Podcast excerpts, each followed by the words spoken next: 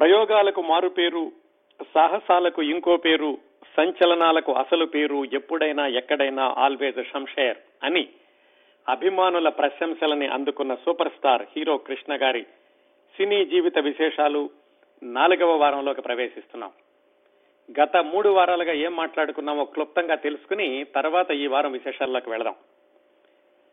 Hero Krishna గారు పంతొమ్మిది వందల నలభై మూడు మే ముప్పై ఒకటిన పుట్టారు వాళ్ళ స్వగ్రామం తెనాలి దగ్గర బుర్రిపాలెం.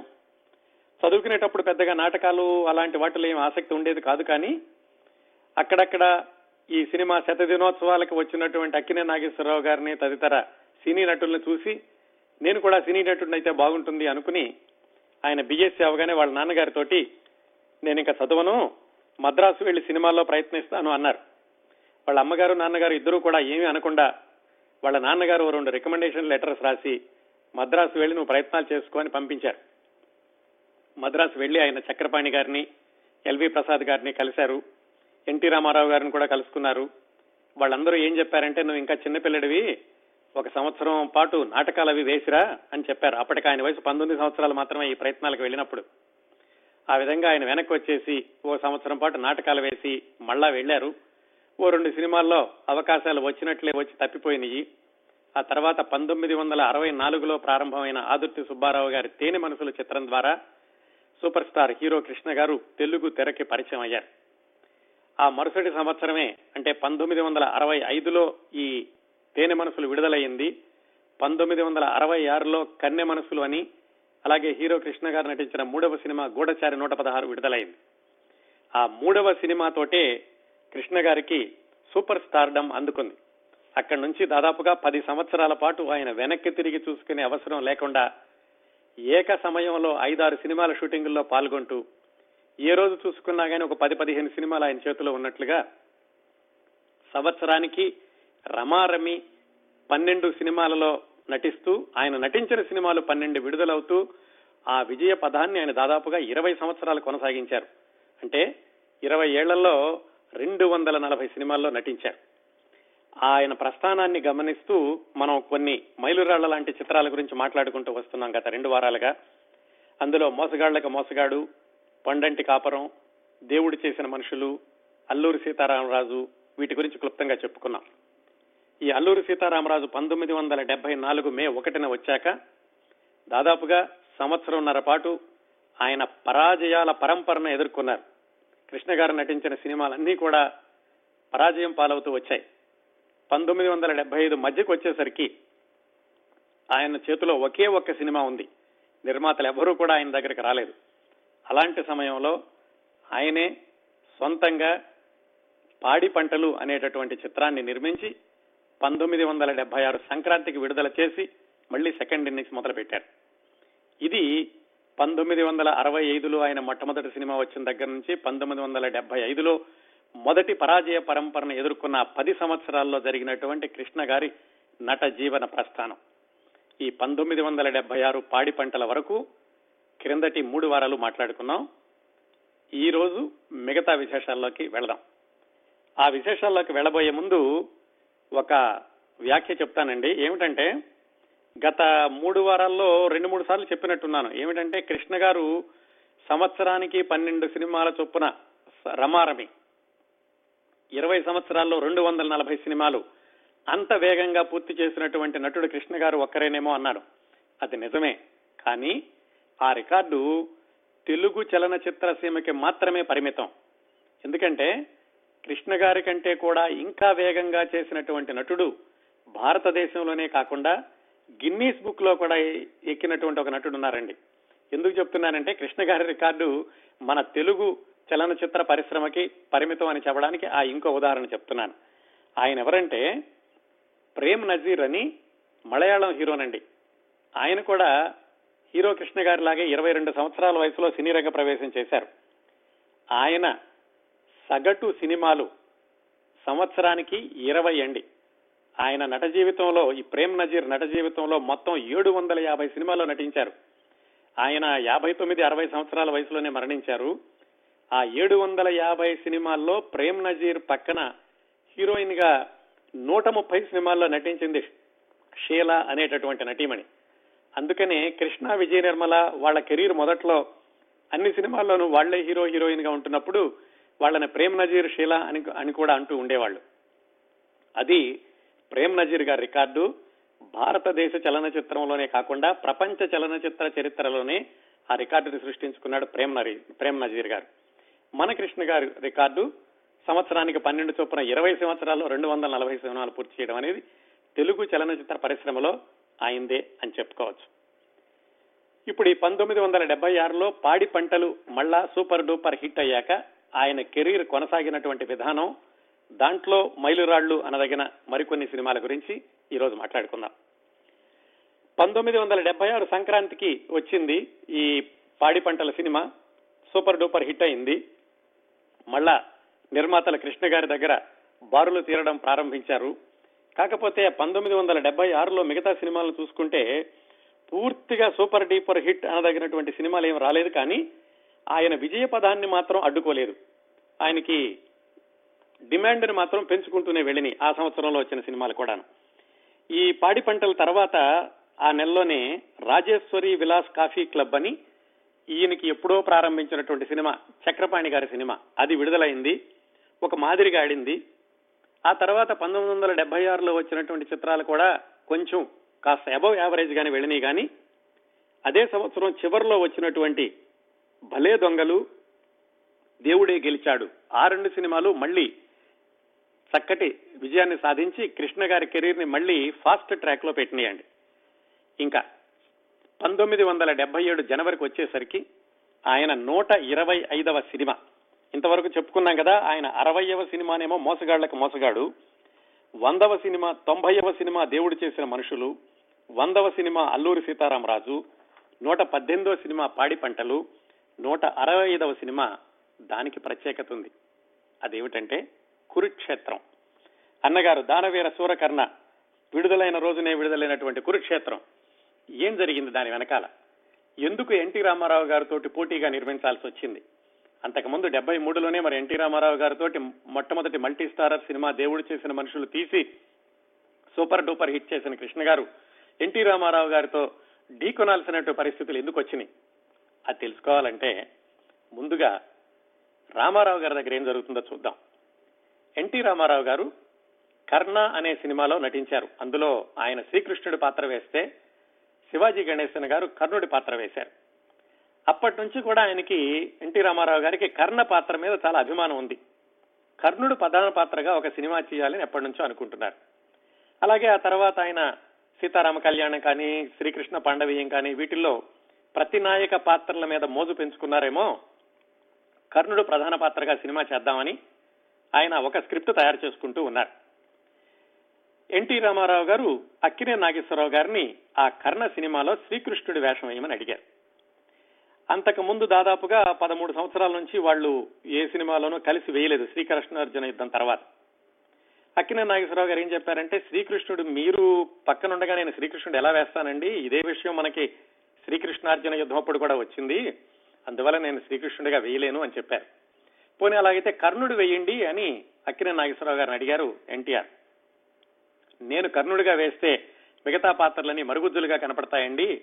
మీరేమో కృష్ణుడిగా ఆ స్థాయిలో ఉంటారు నేను కర్ణుడిగా ఈ స్థాయిలో ఉంటే మిగతా వాళ్ళు కనపడరు అని అక్కిన నాగేశ్వరరావు గారు నెమ్మదిగా చెప్పారు. నిజానికి ఆయన పౌరాణిక చిత్రాల్లో నటించాలి నటించాలి అనేటటువంటి అంతగా ఆసక్తి లేదు అక్కిన నాగేశ్వరరావు గారికి ఆ సమయంలో. ఇప్పుడు ఇది? పంతొమ్మిది వందల డెబ్బై ఆరు డెబ్బై ఏడు ప్రాంతంలో. సరే అప్పుడు అక్కినే నాగేశ్వరరావు గారు ఏమన్నారంటే పోనీ ఓ పని చేద్దాం రామారావు గారు మీరు చాణక్య చంద్రగుప్త స్క్రిప్ట్ ఏదో ఉందన్నారు కదా దాంట్లో నేను పాత్ర ధరిస్తాను అని చెప్పారు. అప్పుడు ఎన్టీ రామారావు గారు కర్ణ స్క్రిప్ట్ని కొంచెం పక్కన పెట్టి చాణక్య చంద్రగుప్త స్క్రిప్ట్ మీద పనిచేయడం ప్రారంభించారు.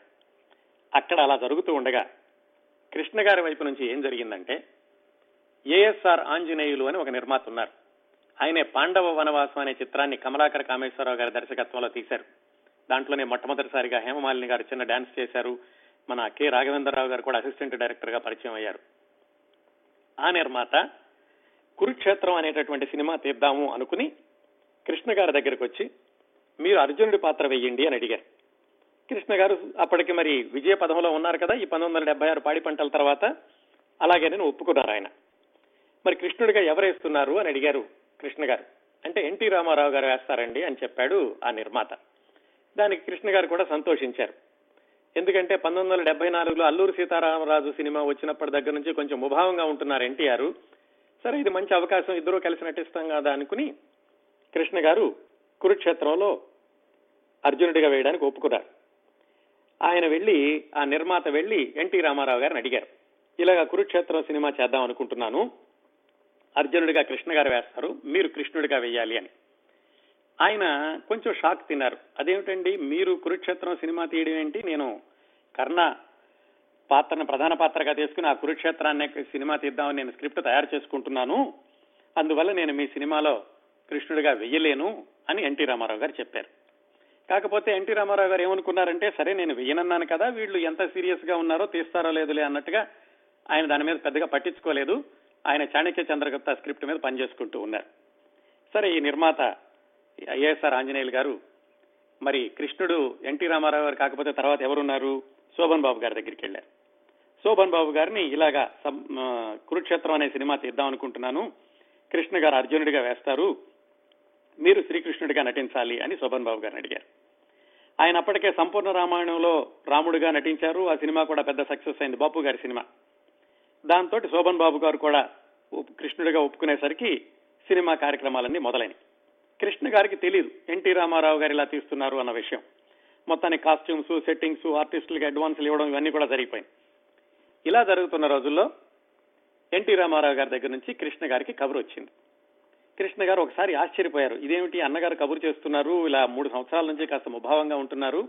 పోన్లే మంచిదైంది. ఒకసారి వెళ్ళి మాట్లాడదాం అనుకుని ఎన్టీ రామారావు గారి దగ్గరికి వెళ్ళారు. నమస్కారం అన్నగారు అన్నారు. కూర్చోండి బ్రదర్ అన్నారు. ఆయన అడిగారు ఎన్టీ రామారావు గారు ఏమిటి కృష్ణ గారు? మరి ఇదేదో కురుక్షేత్రం అనేటటువంటి సినిమా చేస్తున్నారట మీరు అర్జునుడిగాను నన్ను కృష్ణుడిగా అడిగారు. నేనేమో ఇలా నా దగ్గరే స్క్రిప్ట్ ఉందని చెప్పాను నేను. అయినా కానీ ముందుకెళ్తోందట కదా ఆ స్క్రిప్ట్ విషయం ఏమిటి అని ఎన్టీ రామారావు గారు అడిగారు. అంటే కృష్ణ గారు చెప్పారు. అవునండి ఏసార్ ఆంజనేయులు గారు ఇలా తీద్దాం అంటున్నారు. శోభన్ బాబు గారు కృష్ణుడిగా వేస్తున్నారు. ఏమిటి మీకేమైనా అభ్యంతరం అంటే అప్పుడు ఎన్టీ రామారావు గారు చెప్పారు. లేదు బ్రదర్ నేను కూడా స్క్రిప్ట్ తయారు చేసుకుంటున్నాను. నేను కూడా ఈ సినిమాని తీద్దాం అనుకుంటున్నాను. మీరు తీయకుండా ఉంటే బాగుంటుంది అని చెప్పారు. అంటే కృష్ణ గారు అన్నారు ఇది నాకు ప్రొడక్షన్తో ఏం సంబంధం లేదండి నిర్మాతగా కాదు నేను కేవలం నటుడిగా మాత్రమే ఉన్నాను. అయినా మీరు చెప్పారు కాబట్టి నిర్మాతతో చెబుతాను ఆయన్ని విరమించుకోమని చెప్తాను అని చెప్పి కృష్ణ గారు వెనక్కి వచ్చి నిర్మాత దగ్గరికి వెళ్ళి విషయం అంతా చెప్పారు. ఇలా ఎన్టీ రామారావు గారు కూడా ఇదే సినిమా తీస్తున్నారు. మనం పోటాపోటీగా తీస్తే బాగుండదు ఇండస్ట్రీకే మంచిది కాదు మనకే మంచిది కాదు మనం మానేద్దాము అని నిర్మాత చెప్పారు. నిర్మాత అప్పుడు ఆయన అసలు విషయం చెప్పారు. ఏమిటి? ఇప్పటికే నేను పది లక్షలు ఖర్చు పెట్టానండి. ఆర్టిస్టులందరికీ అడ్వాన్స్ ఇచ్చాను. సెట్టింగ్స్ వేయించాను. కాస్ట్యూమ్స్ కుట్టించాను. పైగా మీ పేరు చెప్పుకుని నేను ఈ సినిమా నిర్మాణంలోకి దిగేసరికి నాకు పది ఏరియాల నుంచి కూడా అన్ని నాకు అడ్వాన్సులు వచ్చినాయి. మరి ఈ సమయంలో నేను మానేస్తే కనుక నాకు చాలా నష్టం వస్తుంది. ఈ నష్టాన్ని నేను కుదుర్చుకోలేను పైగా మీ మీద బేస్ చేసుకుని నేను దిగాను అని ఆయన కష్టాలన్నీ ఆయన చెప్పుకున్నారు. అది సమంజసం అనిపించింది కృష్ణ గారికి. మరి నిర్మాతని పది లక్షలు నష్టపోమని ఎలా చెబుతారు? అందుకని మళ్ళా వెళ్ళి ఎన్టీ రామారావు గారి దగ్గరికి అన్నగారు ఇదండి విషయం. మరి ఆయన మానలేనంటున్నారు. ఆయనకి పది లక్షలు ఇప్పటికే నష్టం వస్తుంది అని చెప్తే ఎన్టీ రామారావు గారు కాస్త కోపంగా సరే బ్రదర్ చేసుకోండి అయితే అని కృష్ణ గారిని పంపించేశారు. అప్పుడు ఎన్టీ రామారావు గారు చాణక్య చంద్రగుప్త స్క్రిప్ట్ను మళ్ళీ పక్కకు జరిపేసి ఈ దానవీర సూరకర్ణ స్క్రిప్ట్ని బయట తీసుకొచ్చి అప్పుడు ఇంకా ఆ చివరి నిమిషంలో ఆయనకి నటు నటు నటులు ఈ ప్రధాన పాత్రల్లో ధరించేటటువంటి నటుల్ని ఎన్నుకోవడం ఈ సమయాభావం కంటే కూడా ఆయనే వేద్దాం అనుకుని అందులో ఆయన మూడు పాత్రలు ధరించడం ఆ చిత్ర నిర్మాణం ఆ విశేషాలని మనం ఇంకోసారి వివరంగా మాట్లాడుకుందాం. మళ్ళీ మనం కృష్ణ గారి దగ్గరికి వద్దాం. కృష్ణ గారు ఇంకా సరే రామారావు గారు ముభావంగా అన్నారు కానీ మరి ఆయనకి తప్పనిసరి పరిస్థితి నిర్మాత ఏమో నష్టాల్లో నష్టపడిపోతానంటున్నారు అందుకని చెప్పి కృష్ణ గారు కురుక్షేత్రం చిత్రంలో నటించడాన్ని కొనసాగించారు. కానీ ఆయన నిర్మాత మాత్రం కాదు.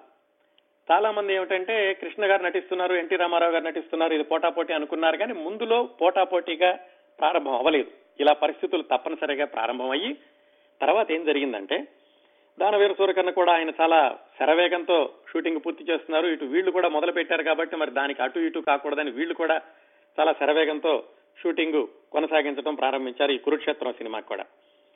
ఆ చిట్ట చివరి యుద్ధం సీను ఆ కురుక్షేత్రం ఆ దృశ్యాలను చిత్రీకరించడానికి అది దాదాపుగా నలభై నిమిషాలు ఉంటుంది ఈ కురుక్షేత్రం సినిమాలో. దాన్ని చిత్రీకరించడానికని జైపూర్ వెళ్ళారు అందరూ. అక్కడ దాదాపుగా ఒక వేలాది మంది జనం రెండు వందల మంది ఫైటర్స్ గుర్రాలు ఏనుగులు వీటన్నిటితో పాటుగా అందరిని తీసుకుని రైళ్ళలో ప్రత్యేకమైన రైళ్ళలో జైపూర్ వెళ్ళారు ఒక యాభై పేజీల స్క్రిప్ట్ కూడా ఉంది అక్కడ చిత్రీకరించడానికి. అక్కడికి వెళ్ళాక నిర్మాత చెప్పారు నా దగ్గర ఎక్కువ డబ్బులు లేవు. డైరెక్టర్ గారు కమలాకర్ కామేశ్వరరావు గారు మీరు పది రోజుల్లో పూర్తి చేసేసేయండి. పది రోజులు మించి కనుక మీరు చేస్తానంటే నా దగ్గర డబ్బులు అయిపోతాయి నేను పెట్టలేను అని ఆయన చేతులు ఎత్తేశారు కమలాకర్ కామేశ్వరరావు గారు చెప్పారు. పది రోజుల్లో ఎలా అవుతుందండి? ఇంత భారీ చిత్రం ఇది నలభై నిమిషాల పాటు ఉండాల్సినటువంటి సీనులు నేను పది రోజుల్లో ఎలా తీస్తాను? అలాగైతే కనుక మనం రెండు మూడు యూనిట్లు పెట్టుకోవాలి. రెండు మూడు యూనిట్లు అంటే రెండు ఇద్దరు ముగ్గురు కెమెరామెన్లు కావాలి ఒక స్టంట్ డైరెక్టర్ కావాలి వీళ్ళందరూ కావాలి. ఇంకా బడ్జెట్ ఎక్కువ అవుతుంది అని ఆయన చెప్పారు.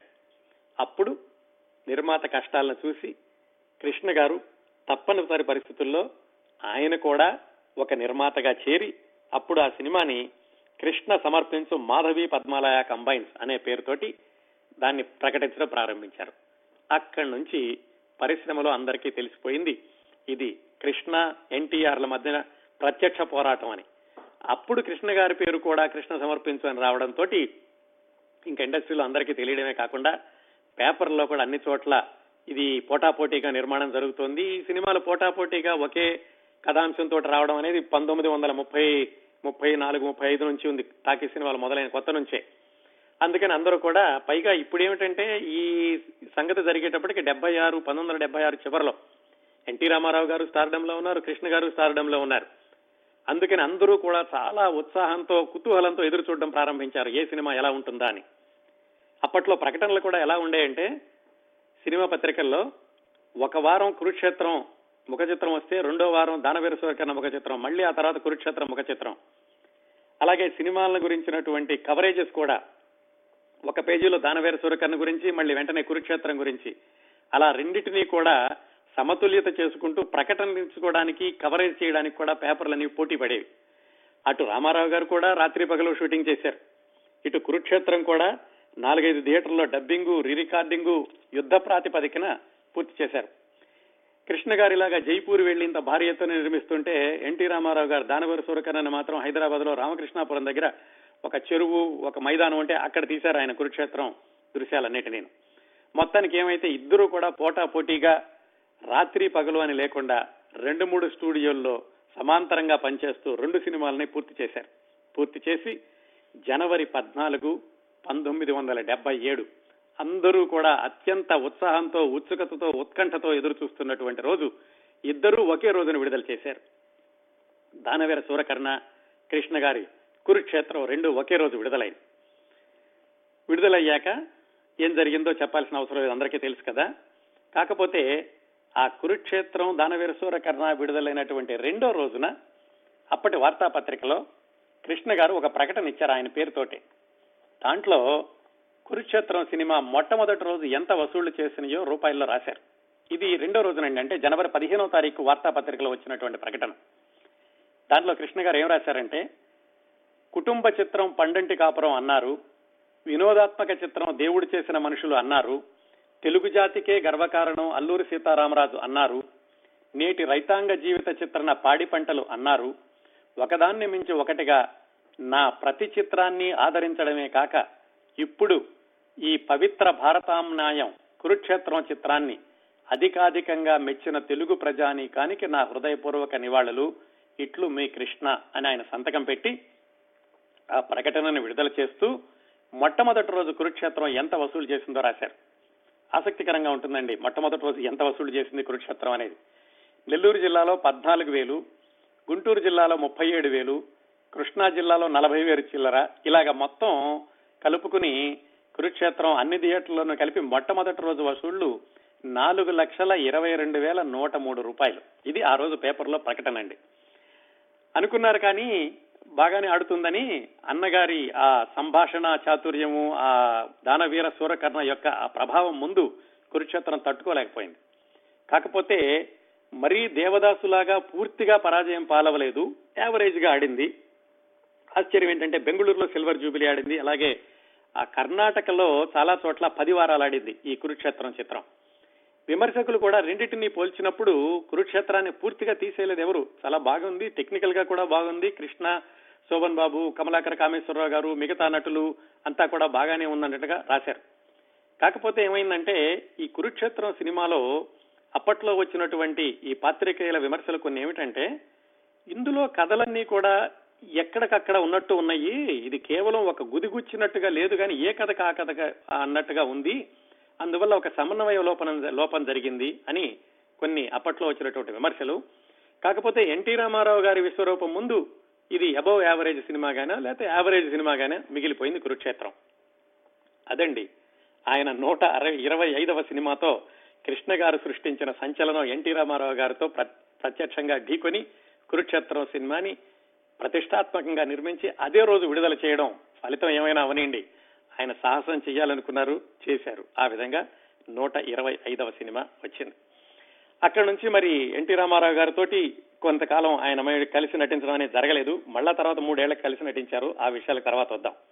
ముందు ఈ పంతొమ్మిది వందల డెబ్బై ఏడులో ఈ కురుక్షేత్రం విడుదలైన దగ్గర నుంచి ఏం జరిగిందంటే ఆ డెబ్బై ఏడులో కృష్ణ గారు ఈ మొట్టమొదట్లో వచ్చినటువంటి సంక్రాంతికి ఈ చిత్రమే అంతగా విజయవంతం కాలేదు.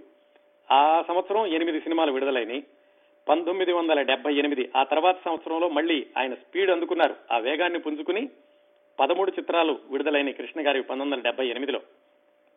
ఈ డెబ్బై ఏడు డెబ్బై ఎనిమిదిలో ఏం జరిగిందంటే విజయ నిర్మల్ గారు హీరోయిన్గా ఈయన పక్కన నటించడం కాస్త తగ్గి అప్పట్లో సినిమాల్లోకి కొత్తగా వచ్చినటువంటి జయప్రద జయప్రద కృష్ణ కాంబినేషన్ చాలా విజయవంతమైనటువంటి జంట అనే పేరు తెచ్చుకుని చాలా సినిమాల్లో వాళ్ళిద్దరూ కలిసి నటించారు. అలాగే డెబ్బై ఏడు డెబ్బై ఎనిమిదిలో ఎక్కువగా వచ్చినటువంటి కృష్ణ గారి సినిమాలు మళ్ళీ జేమ్స్ బాండ్ సినిమాలే విజయవంతమైనవి దొంగలకు దొంగ మనుషులు చేసిన దొంగలు దొంగల దోపిడీ దొంగల వేట ఇలాగా అన్ని ఆ డిటెక్టివ్ ఛాయలు ఉన్నటువంటి సినిమాలు కృష్ణ గారు ఎక్కువగా డెబ్బై ఏడు డెబ్బై ఎనిమిదిలో వచ్చి విజయవంతమైనవి మళ్ళా ఆయన విజయవంతమైనటువంటి పందాన్ని పుంజుకున్నారండి. అలా డెబ్బై ఎనిమిదిలో పదమూడు సినిమాలు డెబ్బై తొమ్మిదిలో పదమూడు సినిమాలు చేశారు. డెబ్బై తొమ్మిదిలో వచ్చినటువంటి మరొక చిత్రం ఆయన నూట నలభై తొమ్మిదవ సినిమా హేమా హేమీలు అది మళ్ళీ ఆయన చలనచిత్ర జీవితంలో ఒక మైలురాయి అని చెప్పుకోవాలి. ఎందుకంటే హేమా హేమీల్లో అక్కినే నాగేశ్వరరావు గారితో కలిసి నటించారు. మరి దేవదాసు సినిమా నిర్మాణ సమయంలో అక్కినే నాగేశ్వరరావు గారితో మరి ఆ పాత దేవదాసు విడుదల చేయడం వల్లే కదా ఈ కొత్త దేవదాసు సినిమా కూడా పూర్తిగా పరాజయం పాలై నష్టాలు తీసుకురావడమే కాకుండా ఆ పరాజయ పరంపరలో కొట్టుకుపోయింది కృష్ణ గారికి. అందుకని మరి అక్కిన నాగేశ్వరరావు గారితో మళ్ళీ నటించేటటువంటి అవకాశం ఎలా వచ్చింది? పంతొమ్మిది వందల డెబ్బై నాలుగు చివరిలో జరిగింది అది. ఏది? ఆ దేవదాసు సినిమా పరాజయం పాలవడం అనేది. ఇది పంతొమ్మిది వందల డెబ్బై తొమ్మిది అంటే దాదాపుగా ఒక మూడు సంవత్సరాలు గడిచింది. మూడు సంవత్సరాలు గడిచాక మళ్ళీ అక్కినేని నాగేశ్వరరావు గారితో ఒక భారీ చిత్రాన్ని నిర్మించడానికి ఏర్పాట్లు జరిగినాయి. ఈ సినీ రంగంలో కానీ రాజకీయ రంగంలో కానీ శాశ్వతంగా మిత్రులు శాశ్వతంగా శత్రువులు అనేవాళ్ళు ఉండరండి. నిజ జీవితంలో ఎక్కడైనా ఉంటారేమో కానీ ఈ రెండు రంగాల్లో కూడా ఏమిటంటే అవసరాన్ని బట్టి ఎక్కడ ఏ కాంబినేషన్ బాగా వర్కౌట్ అవుతుంది అనుకుంటే సమీకరణాలన్నీ సర్దుకుంటాయి రాజీలన్నీ జరుగుతాయి మళ్ళా ఎప్పుడూ మాట్లాడుకున్న నటులు కూడా కలిసి పనిచేయడం సంభవిస్తూ ఉంటుంది. అదే జరిగింది ఈ హేమా హేమీలు చిత్రం విషయంలోను. అయితే కొంచెం మనం రివైండ్ చేస్తే ఆ దేవదాసు సినిమా కృష్ణ గారి ఫెయిల్ అయినటువంటి దేవదాసు సినిమా అది చాలా మేలు చేసింది. ఎవరికి మేలు చేసింది? అక్కినే నాగేశ్వరరావు గారు అన్నపూర్ణ స్టూడియో కట్టడానికి కృష్ణ గారి దేవదాసు సినిమా పరాజయం పాలవడం కారణం అంటే చాలా విచిత్రంగా ఉంటుంది కదా. అది ప్రత్యక్షంగా కాకపోయినా పరోక్షంగా ఏం జరిగిందంటే అప్పుడు అక్కినే నాగేశ్వరరావు గారు ఇలా కృష్ణ గారు దేవదాస్ సినిమా చిత్రం తీస్తున్నారు అని తెలిసినప్పుడు కృష్ణ గారు వెళ్ళి చెప్పారు కూడా అని మనం తెలుసుకున్నాం క్రిందటి వారం. అక్కినే నాగేశ్వరరావు గారు ఆ పాత దేవదాస్ చిత్రాన్ని ఆయన కొనుక్కున్నారు. కృష్ణ గారిని ఎవరో కొనుక్కోమని చెప్పారు ఆయన వినలేదు. అక్కినే నాగేశ్వరరావు గారు కొనేసేసి తర్వాత ఆయన ఆపరేషన్ కని అమెరికా రావడం మళ్ళీ అమెరికా నుంచి వెళ్ళడం జరిగింది. కృష్ణ గారి సినిమా విడుదలవ్వడానికి వారం ముందు అక్కినే నాగేశ్వరరావు గారి సినిమా విడుదలవ్వడం అది విజయం సాధించడం కృష్ణ గారి దేవదాసు పరాజయం పాలవడం అది తెలుసుకున్నాం కదా. అప్పుడు ఏం జరిగిందంటే ఈ కృష్ణ గారి దేవదాసుని విడుదల చేసినటువంటి పంపిణీదారులు అక్కినే నాగేశ్వరరావు గారిని అడిగారు. మీరు విడుదల చేయకండి మొదటిసారిగా ఇది సినిమా స్కోప్లో కలర్లో వస్తోంది. మీ సినిమా ఎలాగూ బాగుంటుందని తెలుసు. మీరు విడుదల చేస్తే గనక మా సినిమా దెబ్బతింటుంది అని పంపిణీదారులు అక్కినే నాగేశ్వరరావు గారిని అడిగారట. అయితే అక్కినాయ నాగేశ్వరరావు గారు ఏమిటంటే ఇది వ్యాపారం అండి సినిమా బాగుంటే అదైనా ఆడుతుంది మాదైనా ఆడుతుంది అని ఆయన విడుదల చేశారు. అందువల్ల అక్కినేని నాగేశ్వరరావు గారి దేవదాసు వచ్చి కృష్ణ గారి దేవదాసు పరాజయం పాలైందన్న విషయాన్ని గుర్తుపెట్టుకున్నటువంటి ఆ పంపిణీదారులు అక్కినేని నాగేశ్వరరావు గారికి సారథి స్టూడియోని నటించడానికి ఇవ్వడానికి వాళ్ళు ఒప్పుకోలేదు. అప్పుడు ఏం జరిగింది? అక్కినేని నాగేశ్వరరావు గారు అమెరికా నుంచి ఆపరేషన్ నుంచి వెనక్కి వచ్చాక ఆయన మహాకవి క్షేత్రయ్య అనే సినిమా నిర్మాణం జరగాలి. దానికి సారథి స్టూడియోని అడిగారు. అయితే ఈ పంపిణీదారులు ఏమన్నారంటే సారథి స్టూడియో మూసేశామని చెప్పారు. పోనీ మాకివ్వండి మేము తెరుచుకుంటామని అక్కిన నాగేశ్వరరావు గారు అడిగారు. మేము మీకు ఏమో మేము తెరవము అన్నారు. దాంతో అక్కిన నాగేశ్వరరావు గారు ఆ మహాకవి క్షేత్రయ్య సినిమాని ఎక్కడ నిర్మిద్దాము అనుకుని ఆయన మైసూరు వెళ్ళి అక్కడ షూటింగ్ చేశారు. ఆ సమయంలోనే ఆయన అనుకున్నారట ఇలా వేరే స్టూడియోల్లోకి వెళ్ళి ఎంతకాలం వేరే ఊళ్ళల్లో చేస్తాము హైదరాబాద్లో ఉంటున్నాను కదా నేనే ఒక స్టూడియో కడితే బాగుంటుంది అనుకుని ఆయన అన్నపూర్ణ స్టూడియోకి అంకురార్పణ చేశారు. ఇదిగో ఈ సారథి స్టూడియోని ఇవ్వము అని ఆ దేవదాసు పంపిణీదారులు అనడం వల్ల. అట్లా ఈయన అన్నపూర్ణ స్టూడియో యొక్క నిర్మాణ కార్యక్రమాలు ఒకవైపు ఇంకొక వైపు బెంగళూరులో మహాకవి క్షేత్రయ షూటింగ్ అలా అక్కినే నాగేశ్వరరావు గారు నడిపించారు. అయితే ఈ అన్నపూర్ణ స్టూడియో కట్టేటప్పుడు దుక్కిపాటి మధుసూదన్ రావు గారు అక్కినే నాగేశ్వరరావు గారిని సినిమాల్లోకి తీసుకెళ్ళడానికి ప్రధాన కారణమైనటువంటి ప్రముఖ నిర్మాత. దుక్కిపాటి మధుసూదన్ రావు గారు అక్కినే నాగేశ్వరరావు గారితో వద్దు నాగేశ్వరరావు నువ్వు స్టూడియో కట్టొద్దు. ఇప్పటికే సినిమాల్లో బిజీగా ఉంటున్నావు. పైగా ఇప్పుడే ఆపరేషన్ చేయించుకుని వచ్చావు అని ఆయన చెప్పినా కానీ ఆయనకి ఈ ఒక్క విషయంలోనూ మీ మాట విన్నందుకు నన్ను క్షమించండి మధుసూదన్ రావు గారు అని చెప్పి అక్కినే నాగేశ్వరరావు గారు ఆ అన్నపూర్ణ స్టూడియోని కొనసాగించారు నిర్మాణం పూర్తి చేశారు. దాంట్లో ఆయన సినిమాలు నిర్మిస్తూ వస్తున్నారు. ఇది జరిగినటువంటి రెండు సంవత్సరాలకి. కృష్ణ గారు మళ్ళీ ఈ పాడి పంటలు రావడం ఆయన మిగతా సినిమాలు పోవడం పాడి పంటలతో మళ్ళీ పుంజుకోవడం ఈ కురుక్షేత్రం ఇవన్నీ జరిగినాయి.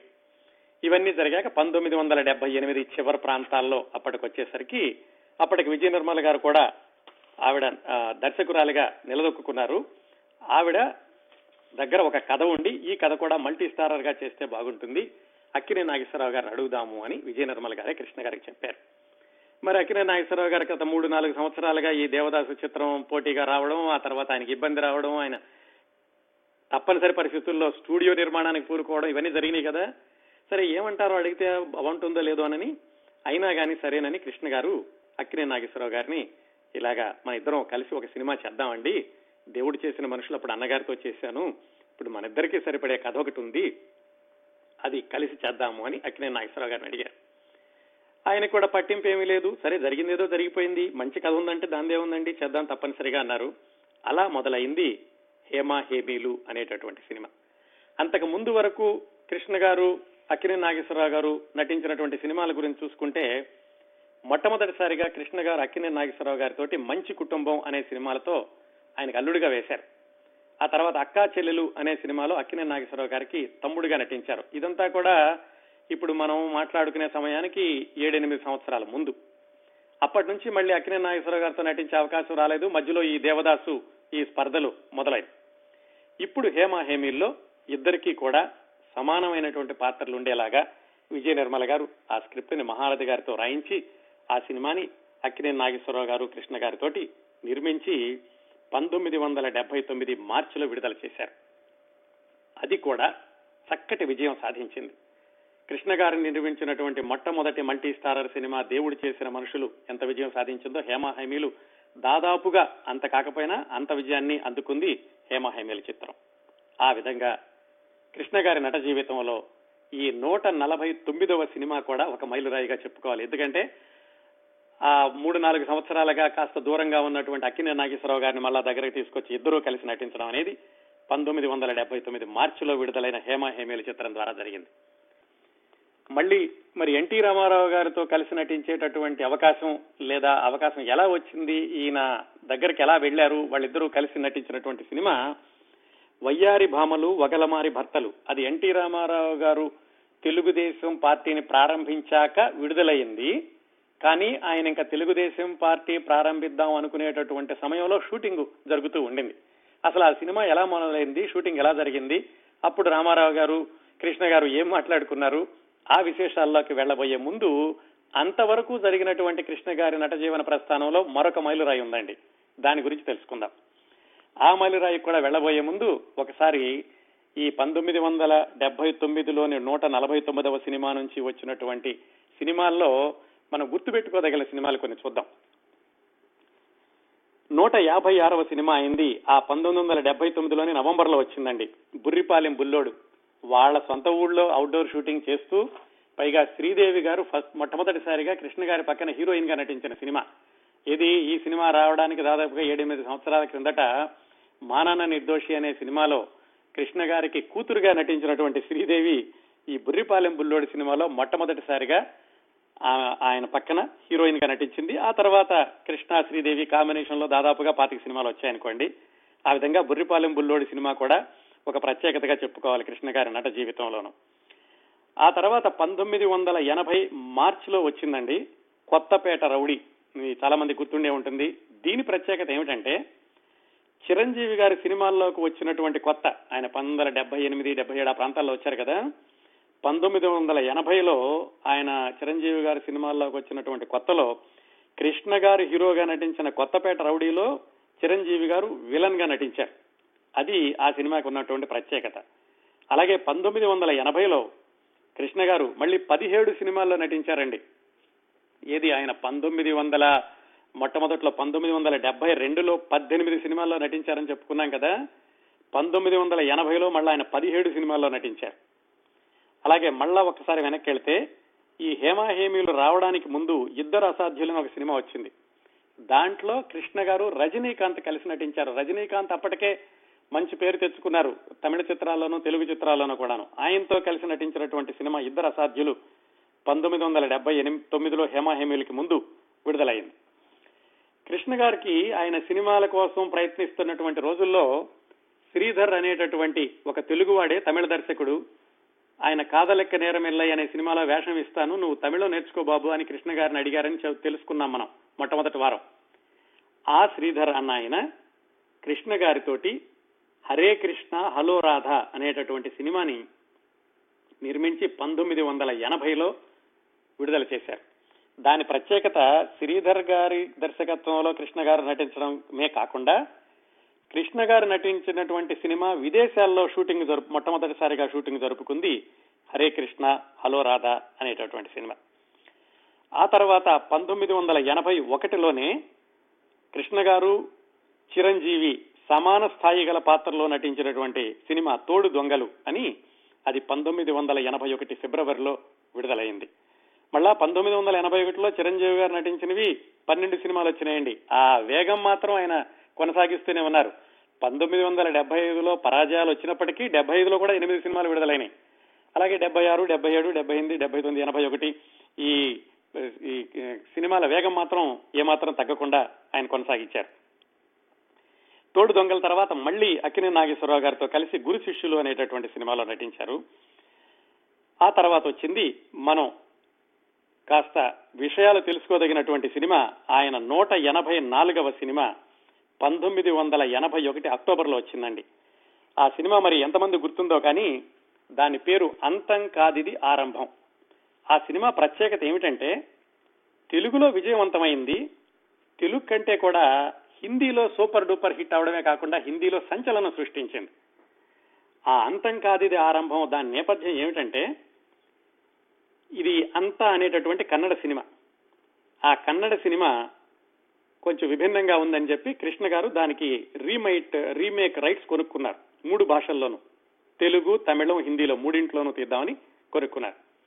తెలుగులో అంతం కాదిది ఆరంభం అనే పేరు పెట్టి విజయ నిర్మల గారి దర్శకత్వంలో మొదలుపెట్టారు.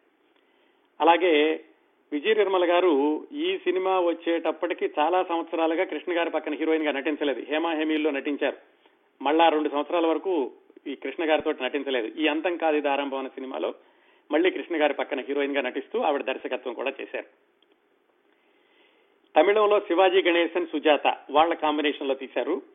హిందీలో జితేంద్ర హేమమాలిని ఆ కాంబినేషన్లో ఈ కన్నడంలో ఎవరైతే డైరెక్ట్ చేశారో రాజేంద్ర సింగ్ బాబు అని ఆయన దర్శకత్వంలోని హిందీలో తీశారు. తెలుగులో అంతం కాదిది ఆరంభం బాగా ఆడింది విజయం సాధించింది. కానీ హిందీలో అది సంచలనం ఎలా సృష్టించిందంటే హిందీలో జితేంద్ర హేమమాలిని వాళ్ళిద్దరిని పెట్టి ఆ ఒరిజినల్ డైరెక్టర్ అయినటువంటి రాజేంద్ర సింగ్ బాబుని డైరెక్టర్గా పెట్టి హిందీలో ఈ పద్మాలయ పేరుతోటి విడుదల నిర్మించారు. ఆ సినిమా పేరు మేరీ ఆవాజ్ సునో. అది ఆ సినిమా సంచలనం ఎలా సృష్టించిందంటే అంతకుముందు తెలుగులో వచ్చినటువంటి అంతం కాదు ఇది ఆరంభానికి కూడా వీళ్ళకి చాలా ఇబ్బందులు ఎదురైనాయి. ఏమిటంటే సెన్సార్ వాళ్ళు రెండు వందల తొంభై నాలుగు కట్స్ చెప్పారు తెలుగులో అంతం కాదు ఇది ఆరంభానికి. మళ్ళా రెండు సార్లు రిలీజ్ డేట్స్ పోస్ట్ పోన్ చేసి సెన్సార్ ఆఫీస్ చుట్టూ తిరిగి ఆ అంతం కాదు ఇది ఆరంభాన్ని విడుదల చేశారు. అది మంచి హిట్ అయింది తెలుగులో. హిందీలో ఏం జరిగిందంటే ఈ మేరీ ఆవాజ్ సును అనేదానికి ఆ సినిమా విడుదలైంది. ఎక్కడ మామూలుగా ముందుగా అయితేనేమో ఢిల్లీ హర్యానా పరిసర ప్రాంతాల్లో విడుదల చేశారు. డిసెంబర్ నాలుగో తారీఖు పంతొమ్మిది వందల ఎనభై ఒకటి. ఈ అంతం కాదు ఆరంభమేమో అక్టోబర్లో విడుదలైంది. ఈ హిందీలో మేరే ఆవాజ్ సినో అక్కడ విడుదలైనప్పుడు బాగానే ఆడింది రెండు వారాలు. రెండు వారాల తర్వాత డిసెంబర్ పంతొమ్మిది ప్రాంతాల్లో బొంబాయి మహారాష్ట్ర గుజరాత్ ఆ పరిసర ప్రాంతాల్లో విడుదల చేశారు. ఈ మేరీ ఆవాజ్ సునో. ఇది తెలుగులో అంతం కాదు ఇది ఆరంభం. హిందీ వర్షను పద్మాలయ వాళ్ళు తీసిందే. కృష్ణ గారి సమర్పణ వాళ్ళ తమ్ముడు గారు ఆయనకి నిర్మాత పేరుంటుంది. ఈ బొంబాయి చుట్టుపక్కల ప్రాంతాల్లో విడుదలైనప్పుడు పార్లమెంటులో ఆ మేరీ ఆవాజ్ సునో చిత్రం గురించి చర్చ జరిగింది. గులాం నబీ ఆజాద్ అని అప్పట్లో యూత్ కాంగ్రెస్ లీడర్ ఆయన. ఆయన పార్లమెంటులో ప్రశ్న లేవతీసి ఈ సినిమా ఆడడానికి వీల్లేదు రెండు వారాల నుంచి ఉత్తర భారతదేశంలో ఆడుతోంది ఇప్పుడు ఇక్కడ విడుదలైంది దీంట్లో ఒక మంత్రిని డిఐజీని హోంమంత్రిని డిఐజీని సెక్రటరీని వీళ్ళందరినీ కూడా గోండాలుగా స్మగ్లర్లుగా చూపించారు. ఈ సినిమాని మనం బ్యాన్ చేయాలి అని ఆయన పార్లమెంటులో లేవతీసేసరికి కేంద్ర ప్రభుత్వం కూడా ఈ మేరీ ఆవాజు సును అనేటువంటి సినిమాని బ్యాన్ విధిస్తున్నాము అని వాళ్ళు ఉత్తరాలు పంపించారు అందరికి. ఉత్తరాలంటే టెలిగ్రామ్ పంపించుంటారు అప్పట్లో. అది శనివారం రోజు జరిగింది. అప్పటి వరకు బాగా ఆడుతోంది రెండు వారాలుగాను. దాంతో ఆ అందినటువంటి బ్యాన్ పేపర్లో నాలుగు థియేటర్లకు మాత్రమే అందినాయి శనివారం. సోమవారం మిగతా వాళ్ళందరికీ వెళతాయి. ఆ అందిన వాళ్ళు ఇంకా బ్యాన్ చేశారన్నటువంటి వార్త పత్రికల్లోనూ వచ్చేసి ఆ సినిమా కొన్న వాళ్ళందరూ కూడా ఈ పద్మాలయ ఆఫీస్ మీదకి పడిపోయారు. బొంబాయిలో ఉంది పద్మాలయ ఆఫీస్. ఏం చేయాలి? శనివారం ఆదివారం ఇస్తే సోమవారం అందరికీ వెళ్ళిపోతుంది. అన్ని చోట్ల సినిమా ఆగిపోతుంది. కొన్న వాళ్ళందరికీ నష్టం వస్తుంది. అప్పటి వరకు బాగా ఆడుతోంది. అప్పటికప్పుడు వాళ్ళు ఆ శనివారం ఆదివారాల్లో ప్రముఖమైనటువంటి లాయర్లు. అప్పట్లో బాగా అన్ని మంచి కేసులన్నీ కూడా వాదించేటటువంటి సోలీ సొరాబ్జీ సిద్ధార్థ శంకర్ రే ఇలాంటి లాయర్లను పెట్టి అప్పటికప్పుడు వాళ్ళు అన్ని రాష్ట్రాల హైకోర్టుల్లోనూ ఇంజెక్షన్ కోసమని కేసులు వేశారు. వేసి ఆ సెలవు రోజునే ఎలాగ కదిలించారంటే సోమవారం పొద్దున్నే ఎలాగైనా సరే ఆ కేసు విచారణకు వచ్చేలాగా ఈ లాయర్లు కృషి చేయడంతో సోమవారం పొద్దున్నే పదకొండు గంటలకి ఒక రాష్ట్రంలో తీర్పు ఇచ్చారు ఇది సెంట్రల్ గవర్నమెంట్ ఎలా బ్యాన్ చేస్తుంది బ్యాన్ చేయడానికి వీల్లేదు.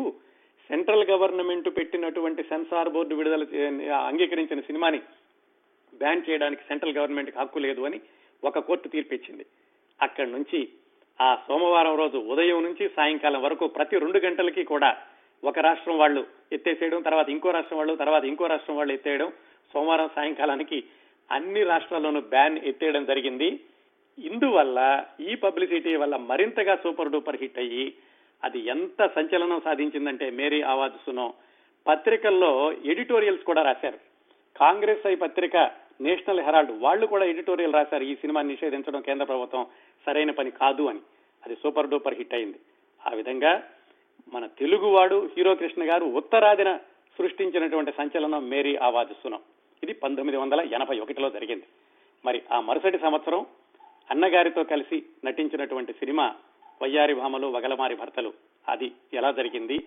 దాని విశేషాలు ఏమిటి ఆ తర్వాత కృష్ణ గారి నట జీవితంలోని మరికొన్ని మైలురాళ్ళు ఇవన్నీ కూడా వచ్చే వారం కృష్ణ గారి నట జీవిత విశేషాలు ఐదవ భాగంలో మాట్లాడుకుందామండి.